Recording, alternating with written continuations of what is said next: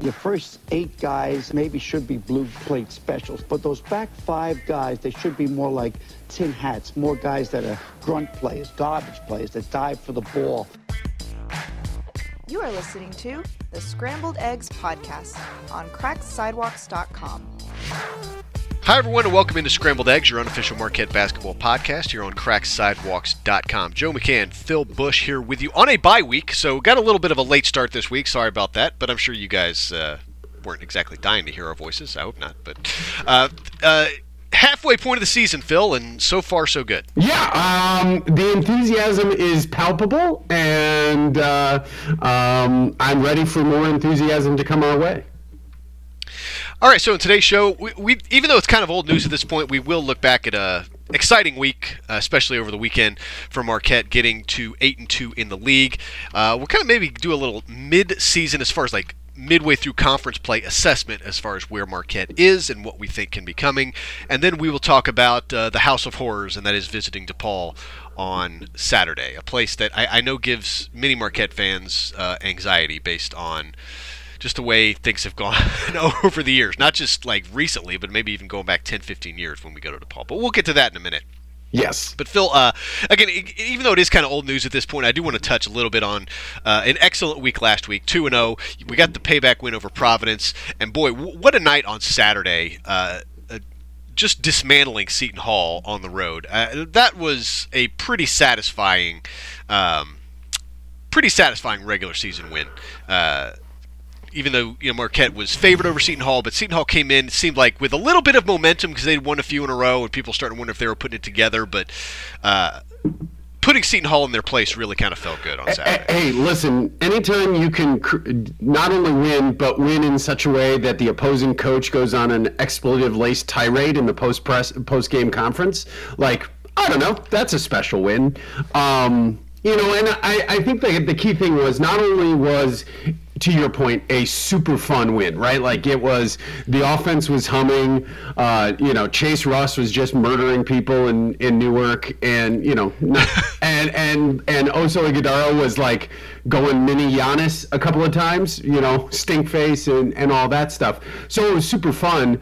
But I also think the the big takeaway for me is, and, and you could kind of see the angst in the fan base a little bit, especially online, like oh, hey, you know, things have been going really great, but this is usually when the light at the end of the tunnel is the train coming the other way, and Seton Hall's gathering momentum, and we're, you know, we're getting a little full of ourselves. This is this is a trap game, and not only was it not a trap game, but uh, I mean, holy, holy heck! That that that that should put a little bit of fear into some some um, Big East opponents if it hasn't already.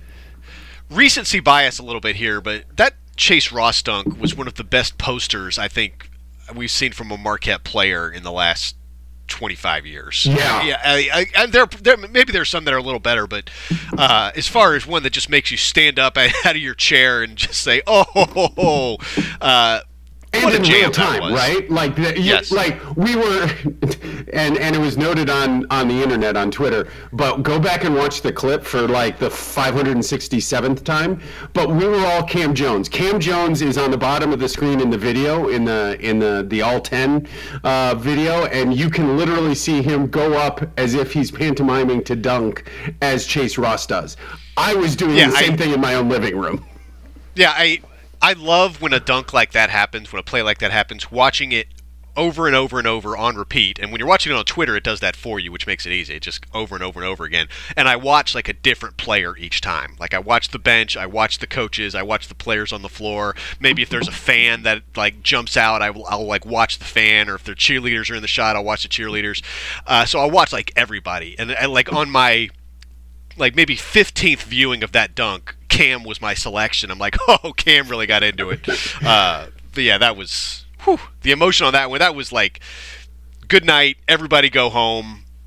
Your hope is lost, Seton Hall. We have just ended this game, and oh, that was fantastic. And yeah, there. I mean, there was a lot of other good things to take away from that game. Like Seton Hall actually did a pretty good job on Tyler Kolek in that game.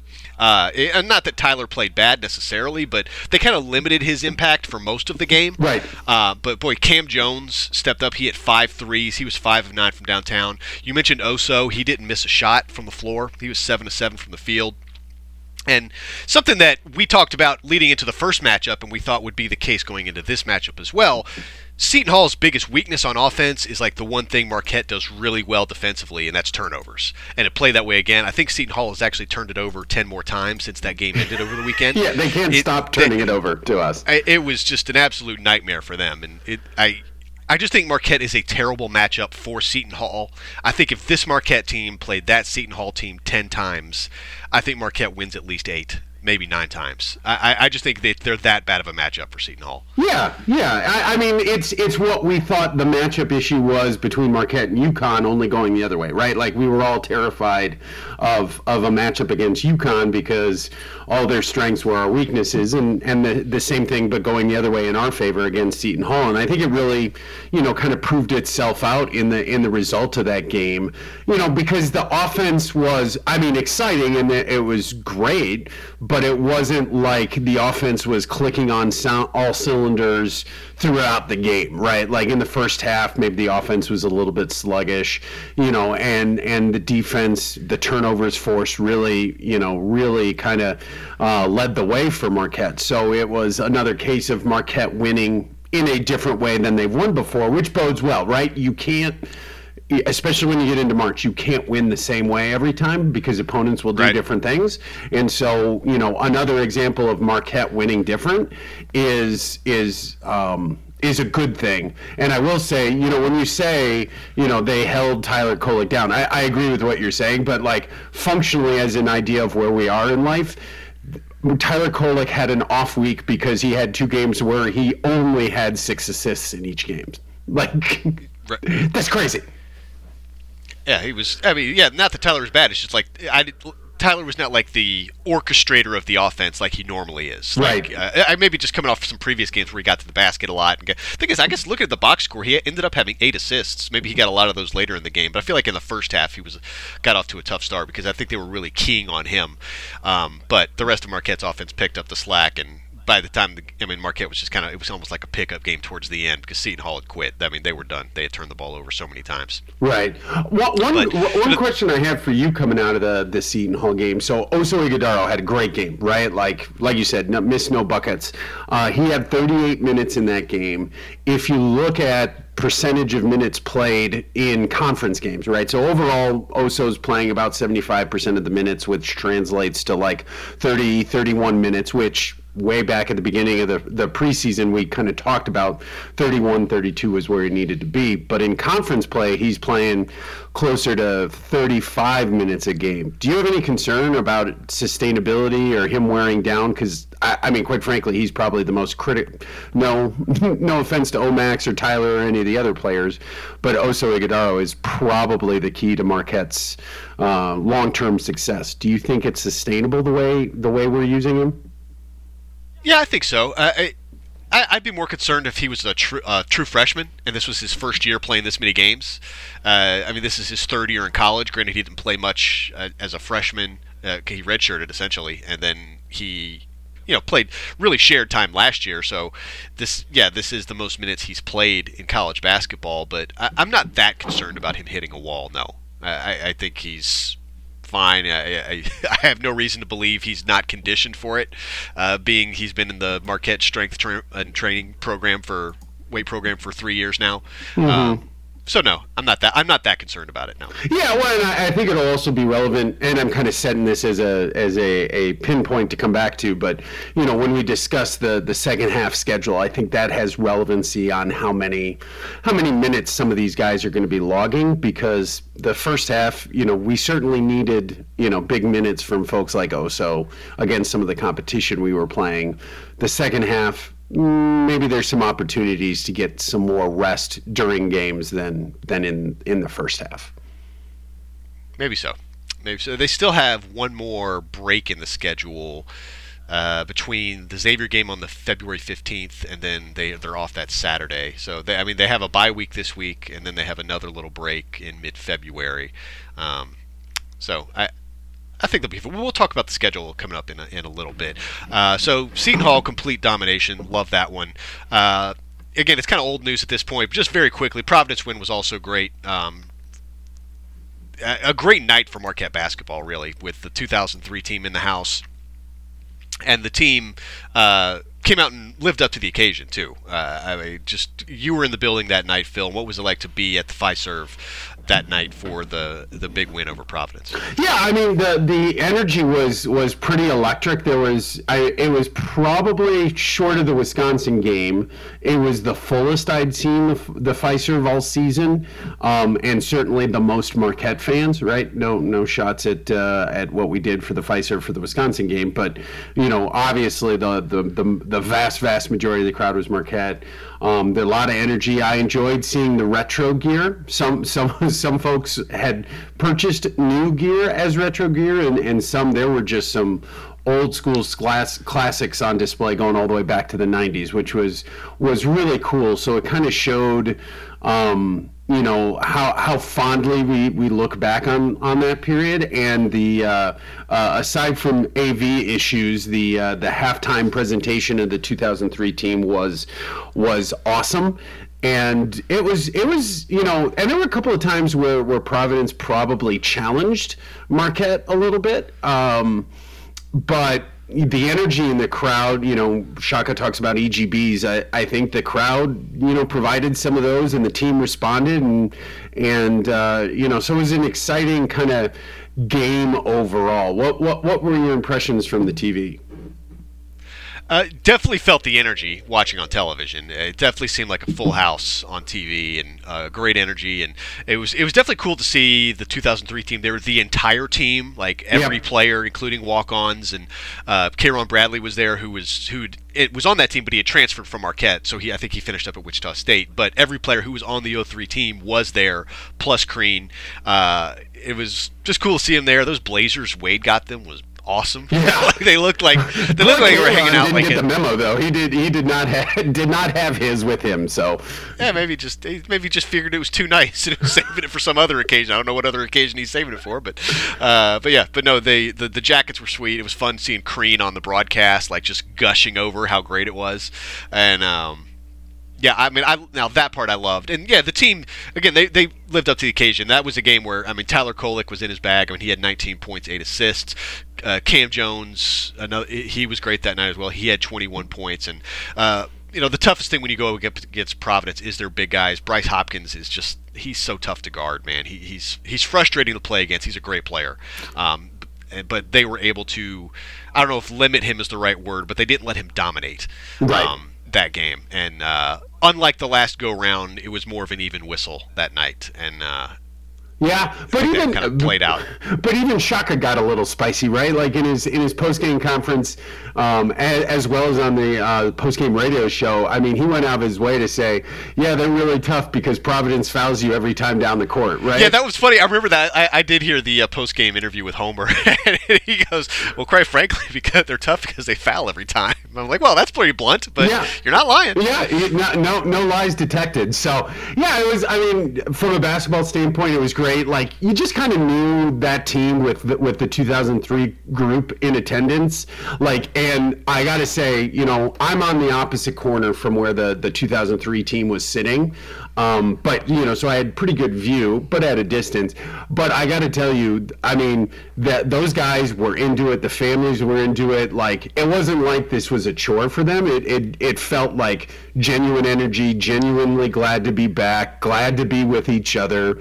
Uh, I think the the Golden Break did a great interview with Travis Diener the the next day, and and Diener was talking about how great it was to have everyone back together. They hadn't been together in 20 years, and and how they kind of pick up where they left off. And and I think what's the the reason I bring that up is is you get a little bit of a sense not in like I don't mean this in the way that the results are going to be the same or whatever, but like the team camaraderie, the collective, the collective spirit, the the the way that the 2023 team kind of views itself collectively is is a bit of a a, a bit of a, a similar vibe to what that 2002 2003 team you know kind of talks about and was right. Again, I'm not saying we're going to go to the final four. I'm just saying the collective just feels cohesive um, in a in a similar way to that team.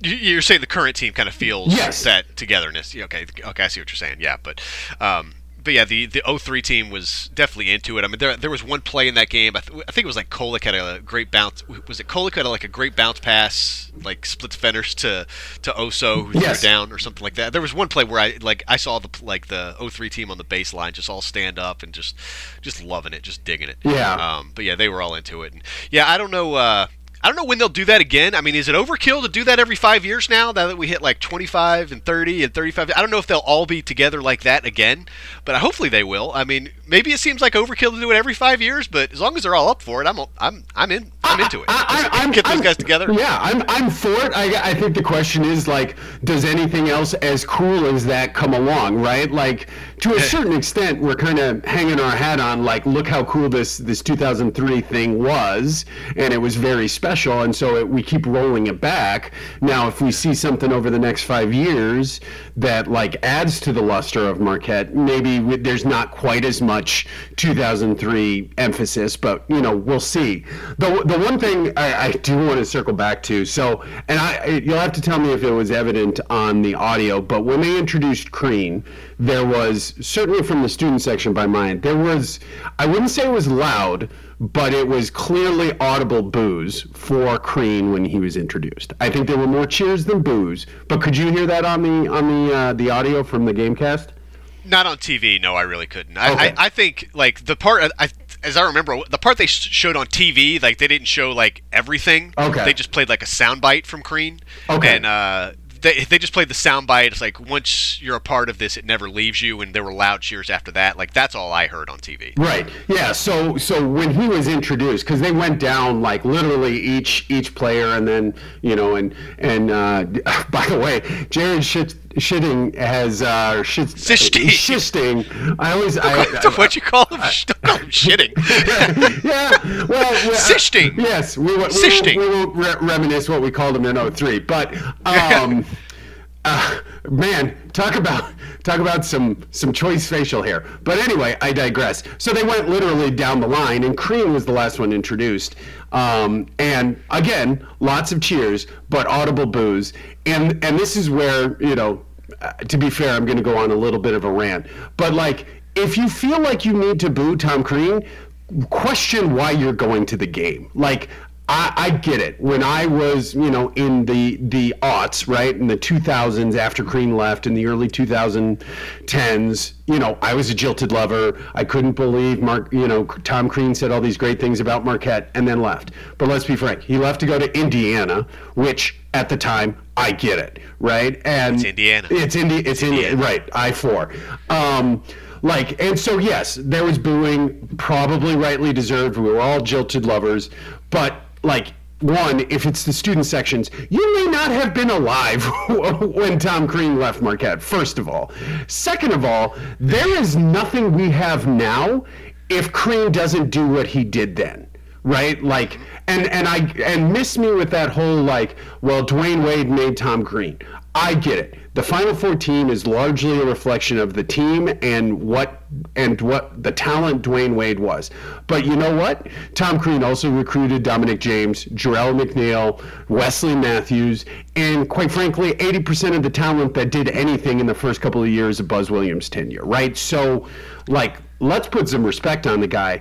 And quite frankly, when it comes to like the energy for the program, like we haven't had anyone like him since he was here in terms of like and you can call it a used car salesman shtick, whatever you want to call it, but like there's an enthusiasm whether he believes it or not. I don't care. Other people believe it. Other people feel it. You saw it in the speech, right? In in the way people reacted to it.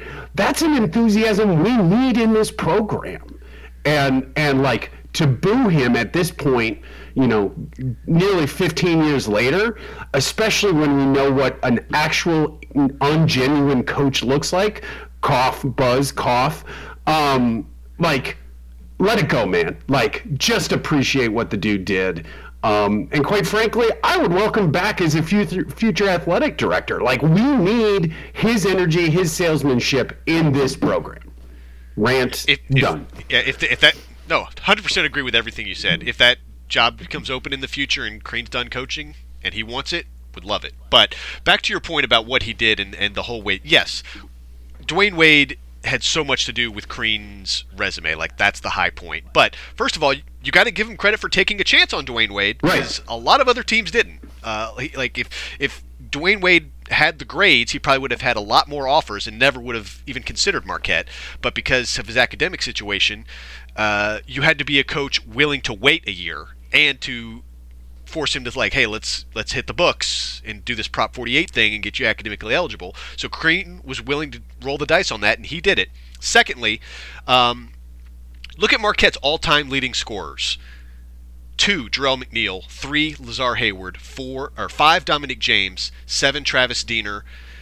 Ten, Wesley Matthews. Crean signed all of them. Eight, Brian Wardle. He coached him. Didn't sign him, but he did coach him. So that's six of the top ten all-time leading scorers. Crean coached. And I didn't even mention Dwyane Wade and Steve Novak, one Hall of Famer and another guy who played 10 years in the league. And also, Buzz Williams, love him or hate him, would not have become the head coach at Marquette if Crean did not bring him on as an assistant. Right. So Crean was directly responsible for the next era. Right. So he the decisions he made spurred so much success in the program and Marquette may not have been invited to the Big East when it expanded if now maybe they would have because you know DePaul got invited too, I suppose. But the point is, Marquette became nationally relevant and a team that, when the Big East was looking to grow, said, "All right, we're going to take, uh, we're definitely going to take Cincinnati and Louisville, and you know what, we're going to take Marquette too." Right. That's because they were nationally relevant because they'd just been to a Final Four uh, a few years prior. So I am on board with everything you said. Just look again, look at some of the guys near the top of some of Marquette's all-time, you know, records list: scoring, rebounding, uh, assists, wins, games played, and just ask yourself how many of these guys were signed by Tom Crean. Right. Quite a bit. Right. Right. Quite a bit. And and again, I don't I don't want people to think, oh, this you know Tom Crean is is you know next only Al McGuire from a Marquette standpoint. It's not like that Tom Crean did it alone, but he is a major piece of what what made this program revitalized and successful. Um, it predates you and I, but you know when you talk to folks that were here in the Dean era and and that sort of thing, you know, like there was there was a lot. Hell, Rick Majerus was was a bit of a step down from a result standpoint from from Al McGuire. So there was a bit of wandering out in the wilderness, and Tom Crean is one of the key pieces that brought us in from that wilderness. And again, I get, I was there. I was, you know, I was, you know, one of the ones passionately booing whenever Tom Crean would come into the pre, you know, would show up on the pregame intro after he had left. I get that we were jilted lovers. At some point, we got to grow up and move past that. And again, I think the key is he is whether it's genuine or not. You can argue ah, he's putting on airs. Don't care if people believe he is genuine and genuinely enthusiastic about this program. That's what we need in this environment, right? Like Shaka, Shaka is awesome. I would. There is not any amount of money in this world I would trade for Shaka but he's kind of the the quiet, confident guy. He's eloquent. He's he's a he's a deep thinker, but he's not a sales guy, right? He's going to show you. He's not going to tell you. And and what we need in this this media era uh, that we live in is we need somebody that's going to show you, someone that's going to get the enthusiasm on social media platforms, that's going to you know glad hand with the with the donors and make them feel special and a part of this. And whether Crean is qualified or not not to run an athletic department or whatever. Let set that aside. But that's the type of enthusiasm we need at the university to really build the program. I we can see, you know, we'll see what the second half of the Big East schedule, you know, turns out. But I, I think we can all see from a from a production standpoint, the future is pretty bright for Marquette we need to connect that bright future with the, the, the potential fan base out there to really make this something. I mean, the fact that the Providence game honoring the 2003 um, team, which is in everybody's memory, when the Brewers are not great, the the Packers kind of suck, Madison's doing terrible. You know, the only team that's you know doing okay in the Wisconsin area is the Bucks. Like that crowd should have been sold out and yeah. and and that, I think that tells me that there's you know, an enthusiasm gap and a casual fan gap that somebody like Tom Crean can help close or whatever. So, uh, again, whether Tom Crean's the solution or not, let, us not make it about that. But I think that's where I kind of get up on my high horse is like, we should be doing more to get more enthusiasm. And the fact is, Crean wants to be a part of it now. Right. Like I think that might be something that might separate him and Buzz right now. Like, Oh. granted, Buzz is coaching another. That's the, like Buzz is coaching another program right now. But let's say Buzz got out of coaching for whatever reason, would he be like have fond memories and want to come back? I don't know. But time heals all wounds. Maybe ten years from now, maybe he would. I don't know. But um, but yeah, like its fact is, Crean has such great memories of Marquette. There's no reason to shut him out and say, no, boo you. Right. He he enjoys celebrating Marquette basketball. You have to give Wojo some credit for welcoming him back when they had that 100th anniversary Yep. celebration and making sure fans welcomed him back. I think Wojo did a great job with that. And uh, yeah, I, again, if if you're still bitter about it, man, it's been 20, it, well, it has been 20 years since he left, but it's been close to that. So let it go, man.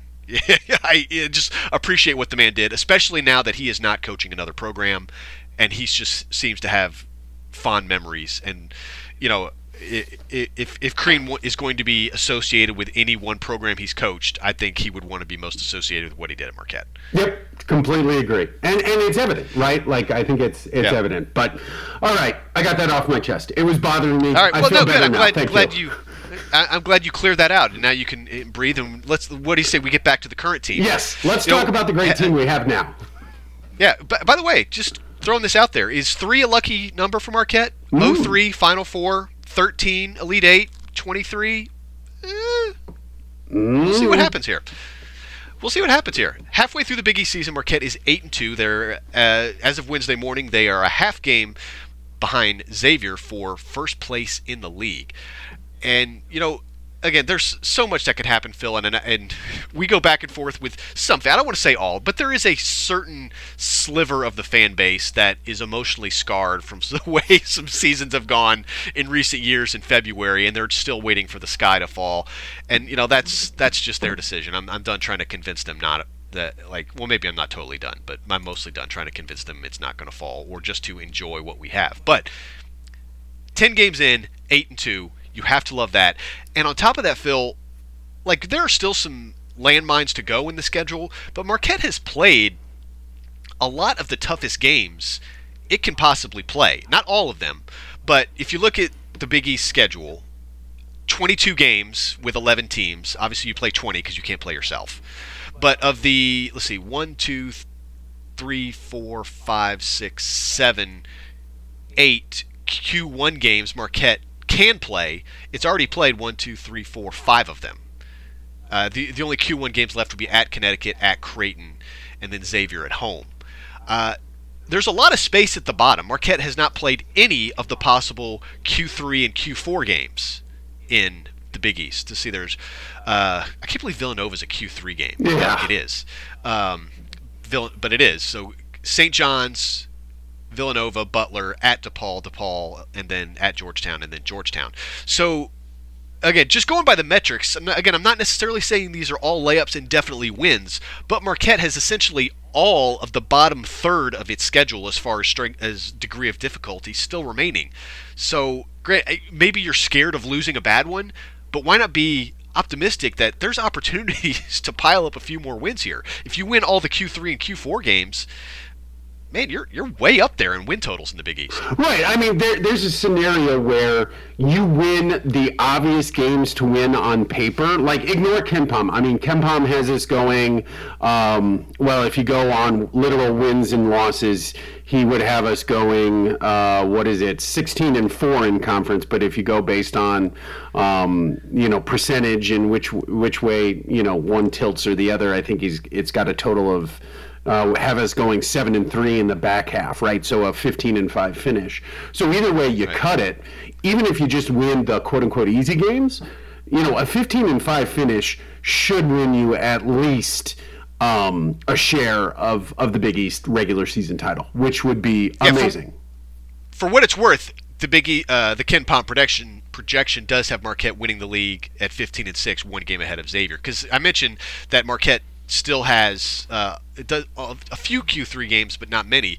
Xavier has quite a few more. I mean, they still have to go to UConn. They still have to come to Milwaukee. They still have to go to Omaha. They still have to go to Providence. Right. I mean, they have the four toughest road games left.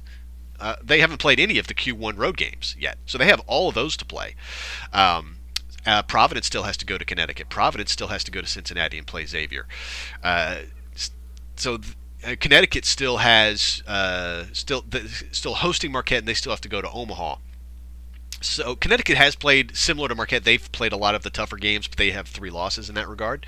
So yeah, some of the other Marquette. I don't know if it ba- if it bears out that Marquette has the easiest schedule remaining of the uh, of all Big East teams, but it's up there. Yeah. It's, it's definitely not as loaded as what Xavier and Providence and uh, Creighton still have to deal with. Well, and the, the other way to look at this is, you know, and, and, and I don't want this to sound like revisionist history, but let's let's look at the schedules starting with Baylor forward, right? If you look at all our wins, can you think of a win where you go, ah, the ball bounced just right, or we got lucky? Maybe the road game at Nova, right? That was a tight win. Nova missed a couple of buckets, so so that's the only of the wins we've had. Baylor forward. That's the only game that stands out to me as boy, we we might have we might have gotten lucky, right? The the U- Connecticut game, you know, yes, um, also hit free throws down the stretch when he needed to, but and I'm sure we were all nervous, but it wasn't like we hung on by our fingernails. I mean, that was a solid victory, right? Conversely, if you look at the losses, um, you know, the Wisconsin loss. I, I, don't want to dig into the stats, but Paint Touches was talking about like if you look at shot quality versus actual points generated, Chucky Hepburn was out of his friggin' mind against us in that Wisconsin game, and is the only reason Wisconsin beat us. Right, so may literally be Wisconsin's best game of the year. Correct. Best game they've played. Correct. And so yes, they beat us, but there's an again, it's an argument. Eight out of ten times, I think Marquette wins that game, and the Providence game took a historic whistle um, to to end up in now Marquette again. They they faded late in the second half. So eh, I'm not trying to absolve Marquette of guilt in these losses, but there still was like crazy circumstances that led to the loss. The only loss that is a like is a true you know we just couldn't get it loss is is Xavier, and that's on the road against a you know a top 10 opponent uh, where we were in the game the whole time and had ch- opportunities to win it. So it's not like we're getting lucky in the in the toughest part of the schedule. We are playing solid ball against all opponents through that schedule. If that continues that's why you should be filled with optimism for the second half second half of the schedule. The schedule gets easier. Players can maybe rest a little bit. Yes, they got to stay on top of it, not take anyone for granted. But the schedule gets easier, and we've played well against the hard opponents. There's no reason to suspect that Shaka's going to let this team let down. Yeah, it's just it's really facts only. Right there's no denying the back half of Marquette's schedule is, by the metrics, easier than the front half of Marquette's schedule in the Big East. There is no denying that. And also, to your point, what Marquette did in the first 10 games does not feel lucky and overachieving in my mind. I they all their wins again maybe with the exception of the road win at Villanova feels like they were in control and win was the win was not much in doubt from tip to the end. Now, Connecticut was a grind, but they won that game legitimately. Like, I don't feel they got lucky or escaped or, whoo, whoa, you stole that one. No, they just beat them. They won. Right. Uh, and, but yeah, to your point, I, I don't feel like what they're doing is lucky and it's just about to crash down when the luck turns the other way. Their offense is the number one offense on KenPom. now, thanks to Seton Hall, the defense took a big jump on KenPom. it jumped up from, it's gone up to like already 70 overall just because they forced so many turnovers. But number two effective field goal percentage offensively in the country. Uh, they are top 30 in the nation in both protecting the ball and forcing turnovers. So the turnover battle is almost always in their favor. Uh, number one in the country in two point percentage. Uh, two point field goal percentage. They get in the paint. They get easy buckets. They get they they get layups. They get dunks. They they take very smart shots. And you know, just watching the team, uh, it's almost a different guy every time, but there seems like there are so many guys who are able to get in the paint and figure it out. Whether they, like they're driving, it's like, oh, I can go up for a layup, or they just get in the paint and maybe stop, and then like their defenders there, but they look up and find the next man, right? Like Right. whether it's a nice backdoor cut or uh, kick it out for a three. I think there's so many guys on this team, especially Kolek, but Cam does this too. Omax does this as well. And Oso does it. Uh, get in the paint and then make a good decision. They do that exceptionally well, and they do it consistently, and it's not lucky. Three point percentage is not bad. It's in the top third of the country. It's 35% as a team. That's not bad. It's not elite, but it's certainly not a bad percentage as a team. And yeah, the defense not elite, but 70 to the country. If you're talking about 350 teams, it's not terrible. Right. It's fine. It, it'll win you games, especially when you are elite at one thing, and that is forcing turnovers. Again, Marquette 30th in the country at forcing turnovers defensively. You just got to hope they keep going. And yeah, I understand there are landmines ahead. The, the only downside about playing weaker teams is that there's the opportunity to lose to a weaker team. Right. Right. And like those, those are the ones that give you heartburn and give you a little anxiety. And uh, Georgetown got their first win. So like the fear of being the team that loses to Georgetown is gone, but Georgetown does have the potential to beat because they're in every game at halftime. Yes, DePaul, which we'll talk about in a minute, House of Horrors, they play well against Marquette, and Marquette usually plays poorly against DePaul, especially in their place. But there's no denying that the back half of this schedule is more manageable than the first half, and they managed the first half really well. Right. Yeah, I, I completely agree with everything you're saying, and I get. Yeah, I think the the touching on the anxiety part of it, right? You know, not diagnosed anxiety, but sports anxiety, right? Like fandom. Like I get that there are. You got to see it before you you really believe it. We are at a. It is a natural inflection point where you go, okay, the about calendar's about to turn to February. We've got you know we've got some demons, literal and figurative, to, to exercise, right? We we know about the DePaul landmine. We you know we know we've got a history over the last seven eight years, and quite frankly, I think it's fair to admit some of the fan base hasn't been around for the good times. They've not seen the the the uh, um, you know Marquette slogged their way through a schedule, and you know, and there's always going to be you know what was it in the 2003 season? Was it uh, South Florida or UAB? Where it was a terrible opponent, it was a road game, and Marquette. East Carolina. East Carolina, yeah, that's right. It was East Carolina. East Carolina is the only team to beat Dwyane Wade in both of his college seasons. Yes, and and East Carolina, they're bad now. They were even worse then, right? Like they were the Georgetown of Conference USA. And, Exactly. And and in the in the Final Four season, we lost to them on the road. Um, Yep. And it was even worse because I don't think we could too. watch it on TV. like I think we had to listen on the radio because like there was no TV contract for that game. Um, Yeah, I, I definitely remember not watching the second time. I remember watching the first time because I was in the Marquette University TV office, and we're like, I can't believe we lost this game, and we got to go do our little sports cast and talk about this. But I, I think the second time, I remember, I think I was home for Christmas, and I just saw. Uh, like the, bo- the bottom line on ESPN, like thinking, "Oh my gosh, we lost that game." Never even thought it was possible. But yes, sometimes good teams lose bad games, and it won't. And it shouldn't wreck your season as long as one loss doesn't turn into two losses, and then Right. two losses turns into four out of five. That's what has I think scarred some fans in recent years. Is Wojo teams in each of his last three seasons had a stretch where they lost six out of seven. Right. And I think that's that's what people are just stressed out about so much is is that happening uh, again. But I have no reason to believe that that should happen to this team. Like they, if they play the way they've played, even if there is a lull or have one stinker here in the last ten, I'm not going to get all bent out of shape about it. It's when you have three out of four stinkers, right? That's when you really start get, to get bent out of shape about it. Right, right. And and to your point, I mean, if you do lose a stinker, that only hurts you. Because right now, I mean, and it's a little bit crazy to be talking about in January, but I think we're at the point where the second half of the season is all about NCAA tournament seeding, right? Like, mm-hmm. you know, I, I mean, could they lose all ten and miss out on the on the tournament? I, anything is possible, right? Like that would that would absolutely be a collapse, and and Don't know- put that in the universe. Right, right, right. I'm not, you know, okay, that's a non-zero chance.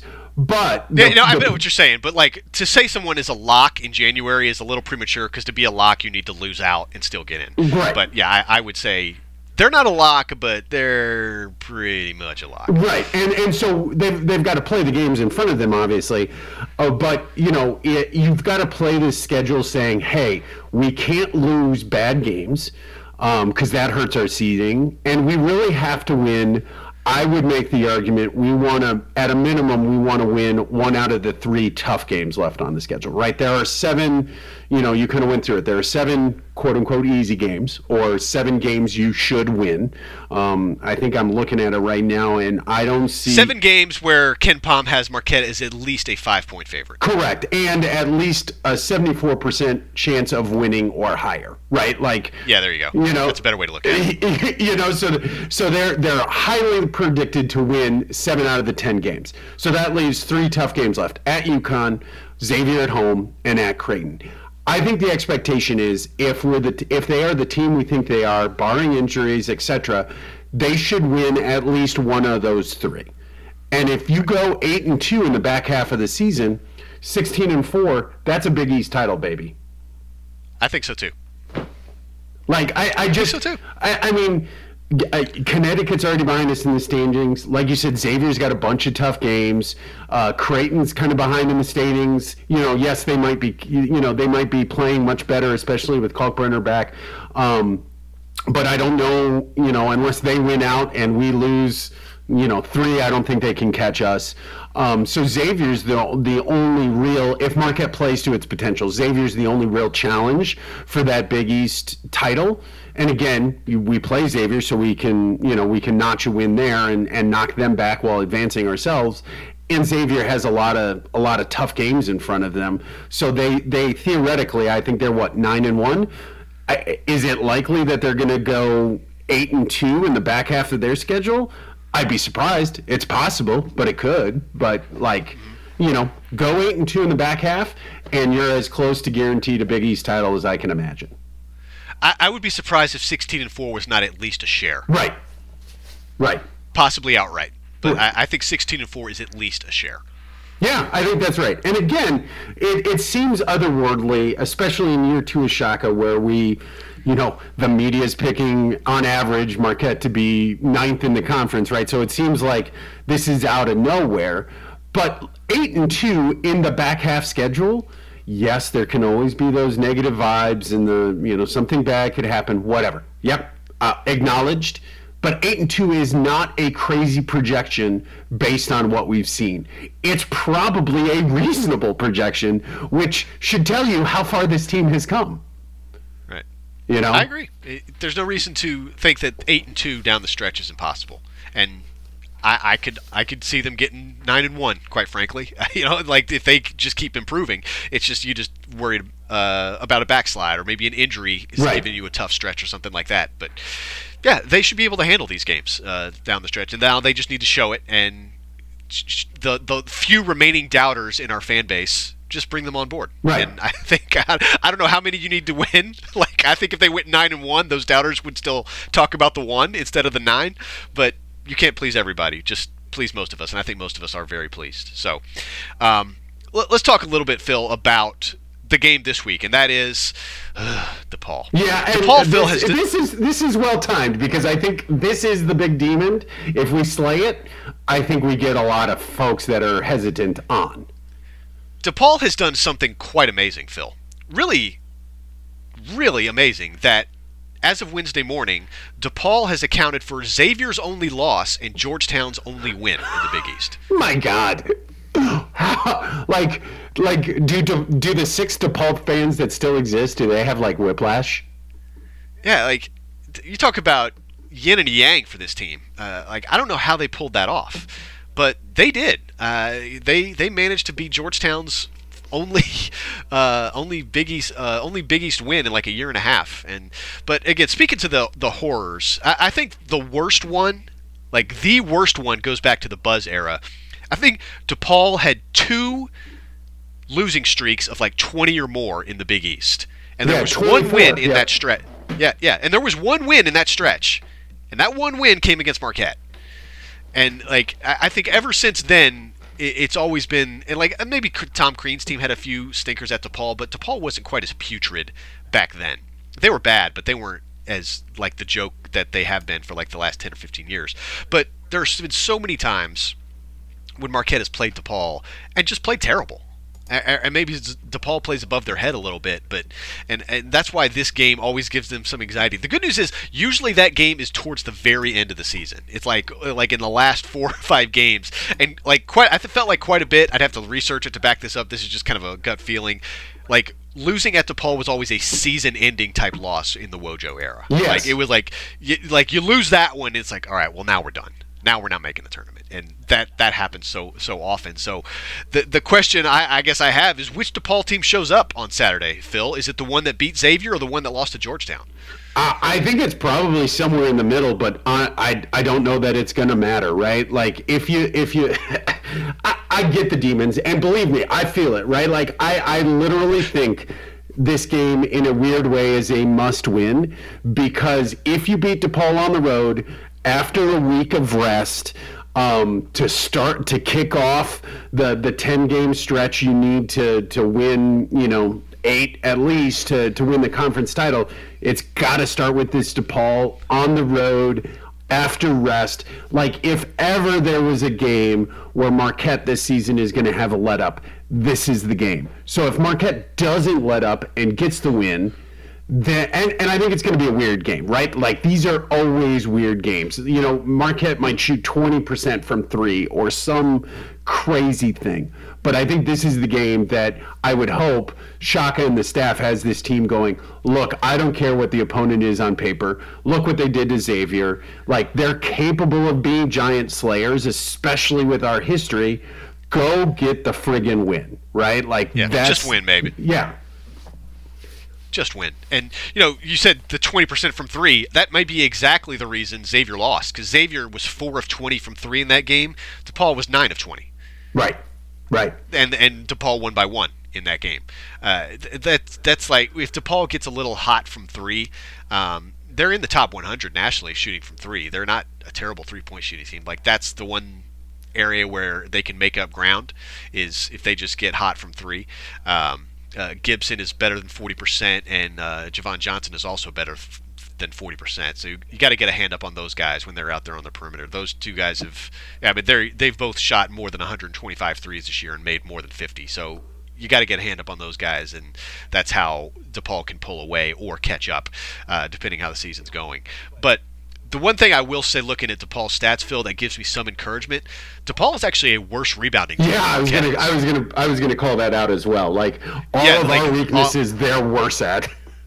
Yeah, so second chance points should not be a huge issue. Like when when maybe Marquette has had some tough stretches during the season where they maybe they give up a 10-0 run or a, you know a 12 4 run something like that. They it's the team is getting all those putbacks. They're getting offensive rebounds. They get 3 rebounds in one possession and get a 2. Those are maybe some of the more frustrating stretches Marquette has had on defense. Mark uh, DePaul ranks below Marquette in both defensive rebounding and offensive rebounding. So that should not be like a glaring weakness in this game. Uh, DePaul does turn it over a little bit, not excessively, and they're not great at forcing them on defense. They're just kind of middle of the road in both of those regards. But that's the kind of thing when I'm looking at DePaul, Phil, is that's way a lot of teams have taken advantage of Marquette and beat them is with those second chance points. Uh, that should not be the case against DePaul. Yeah, I, I, think if you look at the four the four factors, right, I, I, completely agree on the rebounding thing, right? We should, if we do miss, we should get more reba- offensive rebounds than we've gotten in against other opponents. And if DePaul misses, we should be collecting more defensive rebounds than than we have in past opponents. So, you know, it, it's going to take DePaul to a certain extent um, they have to hit their first shot in a possession, if you will, right? Like, I think one of the things we've highlighted in the past where this is really relevant is Marquette does a really great job of defending for, you know, 29 seconds of the shot clock. A shot goes up and they miss the rebound, and then the defense is a little out of sorts in the scramble, and that's where opponents get get their second chance points, like you were highlighting. That should not be as as much of a risk. So if you look at effective field goal percentage, both offensive and defensively, Marquette should win that. Turnover margin, Marquette should win that. Um, the rebounding uh, uh, factor, we should win both offensive and defensively. Free throws, eh, who knows what the whistle's going to be, right? But you know, if you're gonna if you're likely to win three out of the four factors, that's almost a guaranteed win every time from a statistical likelihood standpoint. So, I mean, for what it's worth, KenPom has Marquette as a nine as an 11 point favorite on the road here. Right. So and based on what we're hearing, it sounds like the the Wintrust is likely to be close to sold out, which is Yeah, I just, saw that. which is just about the only time this season. And it, I'm guessing it's probably a set. I don't think a bunch of DePaul fans were encouraged by the Xavier win and go, "Yeah, we got to buy tickets to, to, to watch him beat Marquette." I I feel pretty confident it's going to be a 60-40, 70-30 Marquette crowd split. I can only assume it's our guy Jeff and all his friends. right, right, right. Jeff, Jeff has uh, has forced uh, others to listen to the podcast, and the enthusiasm is an earworm. And people, you know, it's it's The Last of Us, but for Marquette basketball tickets. We're, uh, sorry, I had to go pop culture. Um, but yeah, I, I, again, it's gonna. I'm sure it's gonna be a weird game. I'm sure there's gonna be reasons for angst. I, you know, could we be down ten in the first half? Absolutely, especially coming off a bye. You know, maybe DePaul gets fired up by you know stopping Georgetown's 29 game Big East uh, Big East losing streak. I I don't. Weirder things have happened. But Yeah, I, I that's my biggest question is what version of DePaul shows up. Like I could see two things. Like one, all right, guys, let's regroup and let's refocus and let's hammer everything we did wrong against Georgetown and not let that happen again. But I could also see being totally deflated and embarrassed and letting that hangover carry into another game, right? And- Right. And, just come out lifeless, and especially when you get into your own gym and it half of it's gold. right. Uh, I, I could I, I could see either way. I'm preparing for the former just because, again, DePaul for whatever reason always plays above its head against Marquette, especially when they're at home, and I I, I, I am hoping for a comfortable win. I am just. I would be satisfied with a two-point win. I- yeah. just, just get just get out of there with a win. That's that's all I that's all I ask. Yeah, absolutely. I, again, I don't need style points. I don't need whatever. You get on a win. You, you get out with a win. You put this behind us. You you move on with this with the schedule, and like you you know we can build off this. You beat DePaul. That slays. You know, like I keep saying, a literal and figurative demon for for the Marquette fan base. And then you go, and every game after that, I think it's a little bit easier because the pressure is a little bit better, right? Beat DePaul at home, uh, on the road, and then you're going to end up having two games in two home games in a row, including National Marquette Day. There will be juice in the building. Get those games behind you. Now all of a sudden you're 11 and two and kind of the world is your oyster and you've got you know some games that are challenging but you're you're kind of you're stringing them along and and that's that's the real goal but i mean we'll get to the future schedule when when the future comes but get this DePaul win really focus up on this and then we're good Yeah, I, and just it's a matter of just you're you're walking across a minefield, and with each step you feel a little better. Right. Like, ooh, got past that part. All right, on to the next one, and then on to the next one. Just one game at a time. If Marquette focuses on what they do best and play their game, they should win this game. Forget lucky or demons or whatever you want to say is reasons Marquette has failed at in Chicago before, but I do, if they play their game the way they have, even if it's a B minus effort, it should be good enough to beat DePaul. agreed That's the bottom line. They, they should win this game. So, I, I, I'm predicting a, I, I, am predicting a win for the record. I'll say it will be uglier than we prefer, but it'll be like a. I'm gonna say it'll be like a five point win. It'll be like, all right, that's good enough. Yeah, I, I think something similar. I, I definitely think it's going to be a little funky in that first half. I just the fact that we're going to have a little week off. I know the team needs the rest. Uh, I know they're coming off a little bit of high of the the Providence and Seton Hall stuff, so it's it's easy to let up a little bit. So we may see a little bit of that in the first half. But again, we've seen that in other games, and Shaka usually has the right answers. Sometimes he sits the starters and is like, "Hey, look, bench, you're going to go go close this gap and and send a message to the starters, or you know, someone will step up and and do something." Um, so I, I do think it'll be funky in the first half, but but Marquette will will will win the day uh, at the end of the game, and we can all breathe a sigh of relief and move on with our lives. Hopefully you're right. All right. Uh, anything else you want to touch on before we get out of here, Phil? No, I feel I feel like I've ranted enough, so um, Yeah, I do too. it's pretty cathartic. I feel like we've said enough. yeah, it's it's. I Good. think I think it's good to go. Yeah, I, I, I think we've said what we need to say. Let's again, don't lose to DePaul. It's been a joke for a while, but seriously, just don't lose to DePaul. Agreed. We can get past this. All right. As always, you can hit, hit us up on Twitter. I am Joe McCann3. Phil is M O O O F 23 at Cracked Sidewalks. It's a team handle. You can go to crackedsidewalks.com. We post a podcast there. You can leave comments on crackedsidewalks.com. And don't forget to rate, review, and subscribe Apple Podcasts and Spotify.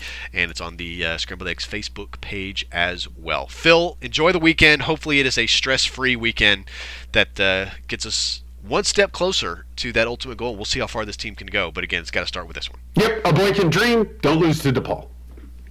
Don't lose to DePaul. Until next time, seashells and balloons, everybody.